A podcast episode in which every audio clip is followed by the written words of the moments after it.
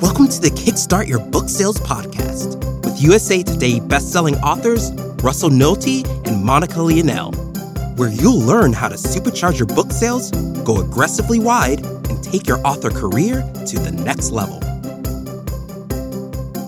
Hello, everyone. Monica Leonelle here, and today I thought I would answer some questions about the month of pre launch marketing that we recommend. So, Russell is not here today he is busy. He uh, so so you just have me, but I figured I would jump in and answer some questions that we get pretty frequently about the pre-launch marketing. Um, and we often we don't usually have time to address these questions during our Q and A's, just because you know a lot of our questions tend to be more on the beginner side. But I thought it would be fun to address some of them today. So one question that we get is, um, and really this this question we do we've answered this question a lot. Um, it is uh, how can we bring how can I bring more people to the Kickstarter if I don't have a large fan base if I don't have a newsletter. Um, so the first thing I would say is that you're not going to get around the fact that you have to build a newsletter for your books. Um, like you're not I, I don't know any author who is massively successful that does not have a newsletter of some sort. Like you have to have that direct relationship with your readers, um, and you have to kind of continue to nurture it. Uh, so that that has to happen. So if you don't have a newsletter, you should start one. There's no reason not to start one uh, for most authors. But I, I, would say for all authors, but then there's going to be somebody who says like, "Oh, I have an actual reason," and then you know, they, I don't know, they, they want me to say like, yes, that's, that's a good reason. Um, but, but, you know, there's not, there's not a ton of good reasons not to start a newsletter. So definitely do that. So if you don't have a large fan base, um, that's kind of a different story of, you know, maybe you have a newsletter, but not a ton of people have signed up for it. And for most authors, I would say like 99% of authors don't actually have a large fan base. Um, so to me, I don't think you need a large fan base to do a Kickstarter campaign. You do need an email list of people who are responsive. You do need, um, you need marketing. You need, you probably need social media. Um, you need a way to reach people, basically. Um, and you know, the large the large fan base thing, it's a different thing where um, I believe, and Russell and I um, have studied this, we have a lot of data on this, that retailers mostly create they create readers they don't necessarily create fans um, so not that you won't have any fans from being a very popular author on a retailer but um, most people don't actually bring their readers all the way deep into their fandom. Uh, so, you know, your email list, you can, you can have an email list. It can even be a successful email list. It maybe doesn't even have um, a ton of fans on it. Uh, you, you know, you may have a readership you may email them and they one click your book on Amazon, uh, but they don't. They're they're not really willing to do much beyond that. And so for for that reader, I would say they're still they're still just a reader. I would not say they're a fan. To me, a fan is somebody who's going to um, switch platforms for you. They're going to, uh, you know, like buy, spend more money. They're going to buy more things. Um, they want to have artifacts of your work in their home. Um, and, and so think about it this way: like if somebody, like let's say somebody listens to Taylor Swift on Spotify but then Taylor Swift pulls her catalog from Spotify, which she actually has done in the past because um, she's just that big of an author. So she was able, or sorry, a musician, she was able to uh, stand up to Spotify at some point and, and streaming services. And so let's say she pulled her catalog from Spotify. If you were somebody who was like, okay, I just won't like I'm a Spotify lover, so I won't listen to Taylor Swift anymore. I would not call that person a fan of Taylor Swift. I would call them a listener of Taylor Swift, but they are not a fan of Taylor Swift because they are not willing to follow her from like they're they're not their loyalty is not to her as a, as like a listener their loyalty is to spotify they like spotify more than they like taylor swift and so i would just say um you know, Taylor Swift is not building her business on people who would not switch from Spotify to some other platform to listen to her music. And I think the same is true for authors. You, if you have a bunch of readers, but they aren't willing to switch to a new platform to um, get something cool from you, then they're they are readers. They're not fans. Um, so I I believe this is a long tangent for I don't even know if there's a reason for this, but I believe that most authors don't even have that big of a fan base. Um, we see people all the time where they, you know, they've had like half a million people or a million people read a book, read or read a series of theirs on a retailer, and they get over to Kickstarter and they can't, they don't even have like a thousand people backing their campaign. Um, we've seen that before, and that means you you have a lot of casual readers. That's great, but you don't have um, as many fans as maybe you thought you did. Um, so, which is which is not a criticism of any of anyone, and and we don't mean it that way. Like you've achieved something awesome if you have a million casual readers like that's uh, that's incredible that's a perfectly reasonable way to make a living in indie author publishing forever it's just to have casual readers um, but you know we like that there is a reality check there of like well your fan base is a thousand people or less. Um, because if your fan base was larger than that then you would have more people backing your kickstarter campaign. Um, so we don't think we we think like most authors are starting from um i won't say zero but like near zero in proportion to what they're doing on retailers. Um so so like yeah there's some scale there but not a ton um like uh we don't see anybody who's like a mul- like a million dollar author on a retailer who is getting you know 30 thousand or fifty thousand backers right out of the gate on Kickstarter. We just don't see that. We see them getting, you know, a thousand to three thousand backers on Kickstarter, um, and that's fine. But like, but three thousand compared to a million readers, um, that's essentially zero. it's like close to zero when you scale it down. So we, I, I don't think that's a big deal. I don't think it's a big deal if you don't have a fan base.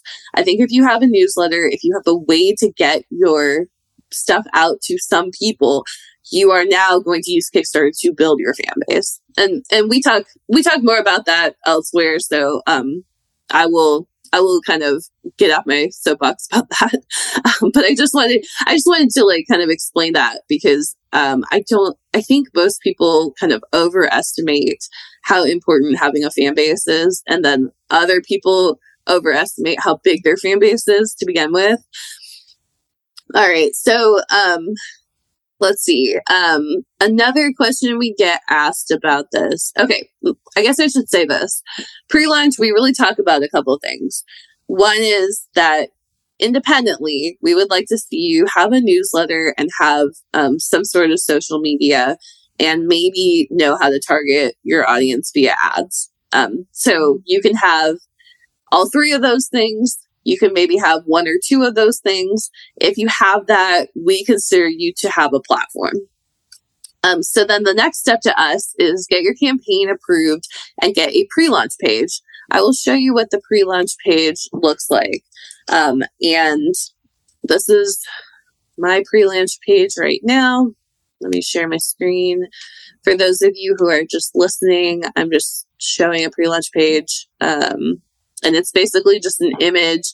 It's got a title. It's got me as the creator. It's got um, like a couple sentences as a description. And then there's a button that says notify me on launch. And right now I have 146 followers on my upcoming campaign that um, I was supposed to launch, you know, uh, like actually I was supposed to launch it uh, today, but I, I can't because I, it's not ready to go. So I'll probably launch it next week. Um, so this campaign though um, you know i have uh, like the pre-launch page the thing that's great about it is that you can kind of test how how interested people are in your project um, before you launch it. And you can also wait until you hit a certain amount of followers before you launch the campaign. Um, so this pre-launch page the other thing it does, so so what you do is you have this page, it's a landing page. You send people to it, ask them to get notified, like ask them to follow the campaign. Um, and the nice thing about this is that they have to have a Kickstarter account to be able to follow. So they have to set that up. Um, are they willing to set that up to follow your campaign? That's kind of a, you know, like I won't say it's a true test of whether someone's a fan or not, but it is a test of whether of how much somebody is excited about your stuff. Um, so getting that getting that page up, getting people to follow you. Um, it gives you numbers going into your campaign, kind of tells you how many people are interested. But the other thing is that when you launch your campaign, all of these people will get an email from Kickstarter. Um, so that's that's really valuable. Saying like, "Hey, this campaign launched," and that people will then, over the course of, co- of a couple days, they should go and check it out and you know consider backing.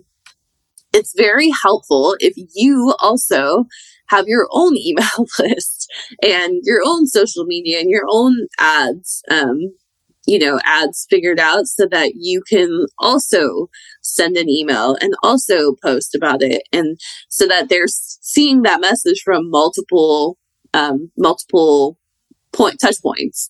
They're getting multiple touch points for that. So, um, that is that is really valuable. So do the pre-launch page. Uh, we always recommend doing the pre-launch page a month before your campaign.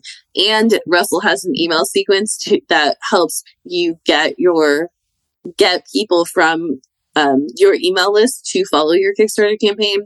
So all of that is good. Um, so so there's that, and then the uh, the next thing that we recommend um, for pre-launch is really it, it would it would be a couple things. One is like we recommend you doing some sort of effort ahead of time to get people into your campaign.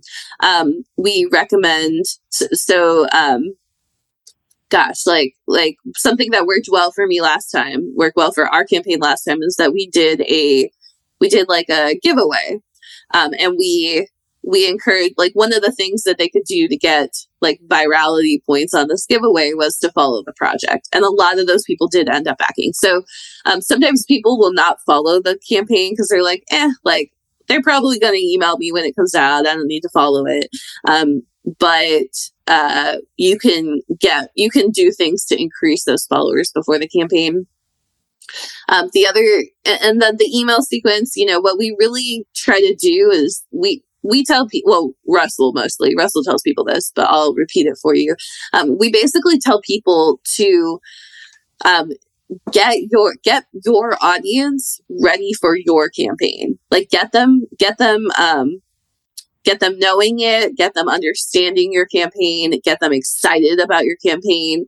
Um, do all of those things in preparation for your campaign because you want your audience to show up in the first five days. Um, so ideally the first or second day um, and ideally some of them show up the first day so you definitely want that. Um, but you want people to show up, you know, when right when you launch.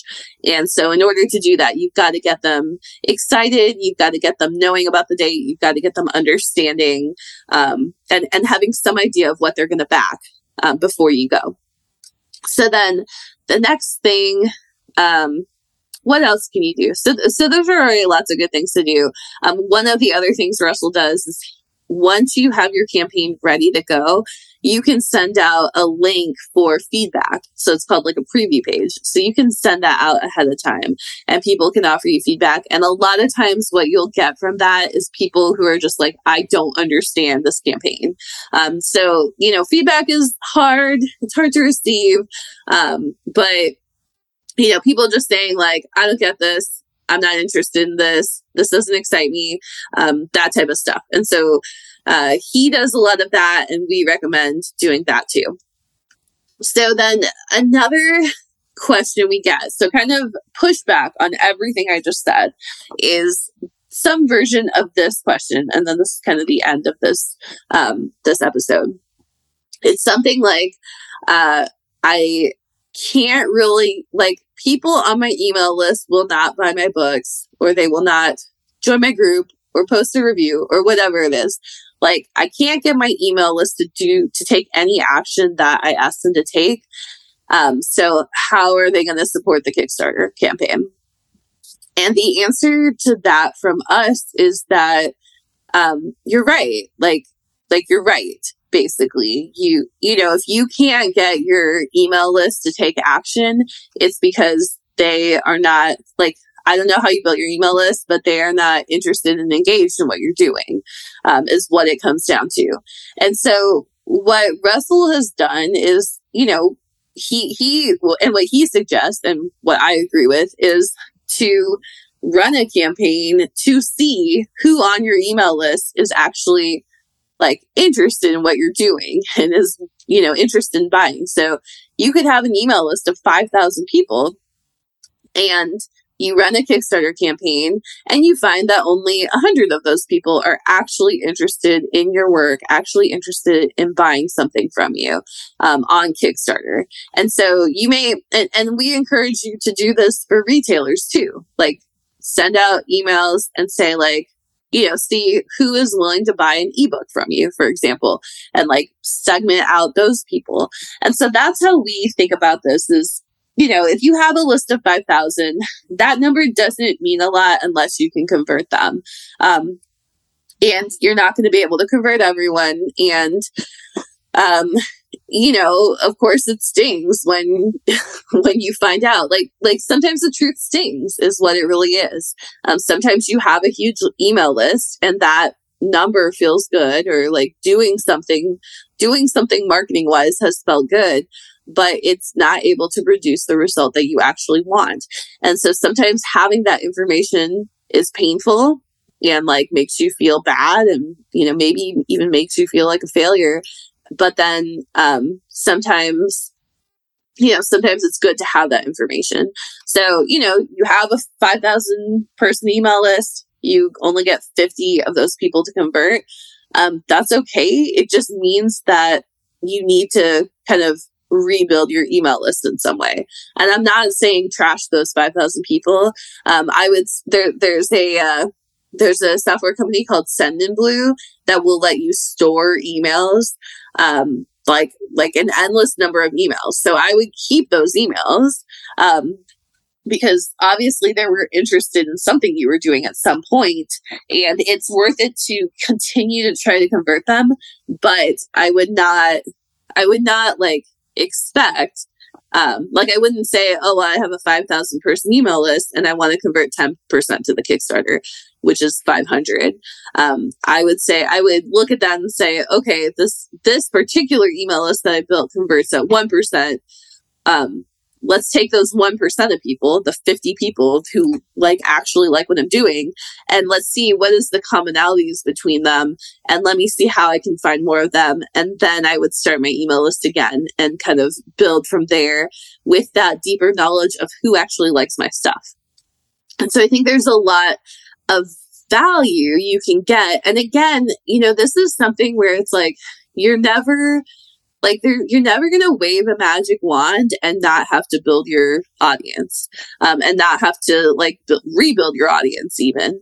Um, this is something that everybody from the person who has not even published a book yet all the way up to the multi seven figure author like like they they say the same things they say the same things they're like like with the multi seven figure author they're like i have a list of 120,000 people. And, you know, I'm only getting like 10,000 pre-orders. Um, so, w- which is good. Like t- that, that's a lot of pre-orders, just to be clear. Um, but they, they have the same question. It's like, I have this huge list. Like, how do I get the other 110,000 people to pre-order this book on Amazon? Um, they have a lot of the same questions. So it really comes down to, um, you have to do like this process of marketing, which is, you know, putting your stuff out there, seeing who's interested, gathering those people to an email list or social media or an ad group or whatever, gathering those people, putting another thing in front of them, seeing how many of them like that, um, putting that new thing in front of new people, seeing if you can bring more people in, and then seeing if those new people like the old thing you did. so, so there's it's just like this never ending cycle of like finding people and there's always going to be churn. There's always, uh, and churn is when you lose people. Like that's very common. Um, it's unavoidable. So I think just, um, depersonalizing that process, like don't make it about yourself. Don't make it mean anything about you because it doesn't.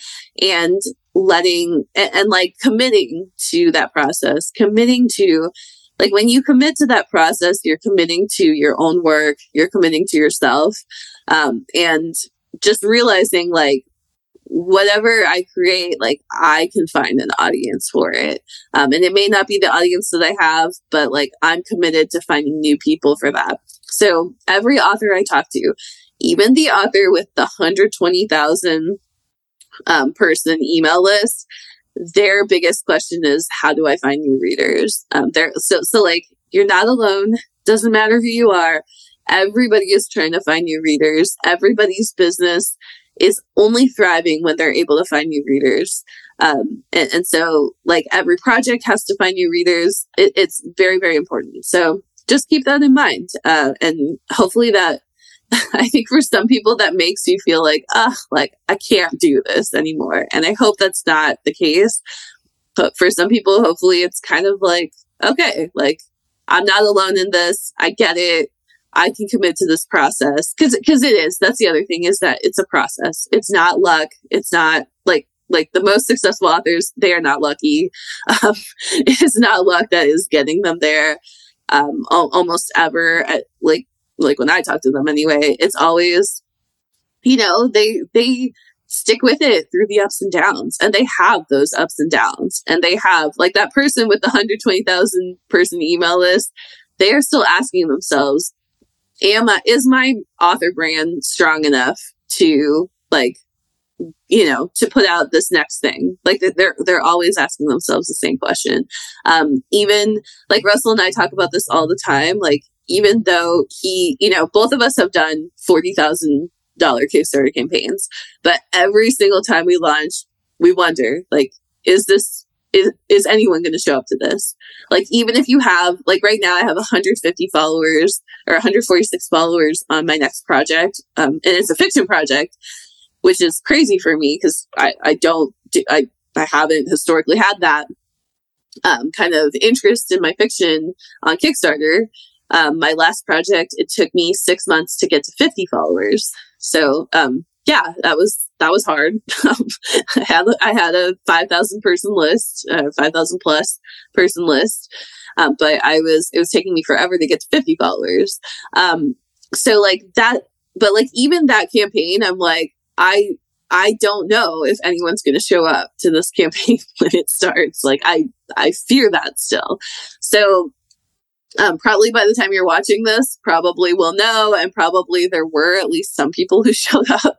But uh, yeah, that's still a fear. So you're not alone in dealing with this. Um, you have people around you, you have support, and it doesn't matter how much you know how much more success the person that you're comparing yourself to has they they still have the same insecurities as you um i, I guarantee it because I talk to them, well, because people see me as successful and I still have insecurities. And Russell is the same. He still has insecurities. And then I talk to people at all levels. Like I talk to a lot of authors, um, and, and they're at all different levels and they have all the same questions and all the same insecurities. So um, hopefully that's a little bit motivating. I don't know. All right. So that is how we think about pre launch. Um, I hope this has been helpful to you. Thank you so much for watching and listening, and I'll see you in the next one. Bye. Thank you so much for hanging out with Monica and Russell on the Kickstart Your Book Sales podcast. If you found this episode helpful, make sure to visit kickstartyourbooksales.com slash free to download our best resources to help supercharge your author career and take it to the next level starting today.